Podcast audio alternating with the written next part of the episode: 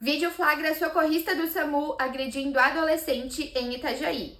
Tudo começou por uma briga de trânsito. Mantenha-se informado no Minuto Diarinho. O adolescente teria cruzado o sinal amarelo que não agradou o motorista da ambulância do SAMU, que passou a xingar o rapaz. Só que o menino não deixou por menos e retrucou. O socorrista desceu da ambulância, agrediu e gritou com o garoto e foi embora. A mãe do adolescente disse que o motorista poderia ter conversado com o garoto e dado um sermão, mas sem necessidade de partir para agressão.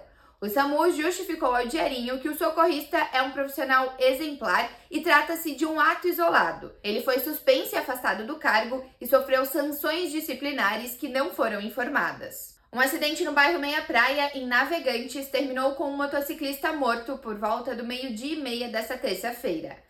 A vítima, de 29 anos, bateu contra um Jeep Renegade. Testemunhas contaram que a Avenida José Juvenal Mafra, onde o acidente ocorreu, não tem lombada física nem eletrônica, sendo um convite para os motoristas andarem em alta velocidade. Gilberto Gil fará show gratuito em Itajaí no dia 6 de setembro. A apresentação é uma das atrações do Festival de Música de Itajaí. O show acontece às 8h30 da noite no Centro Eventos. As outras atrações do festival devem ser divulgadas ao longo desta semana.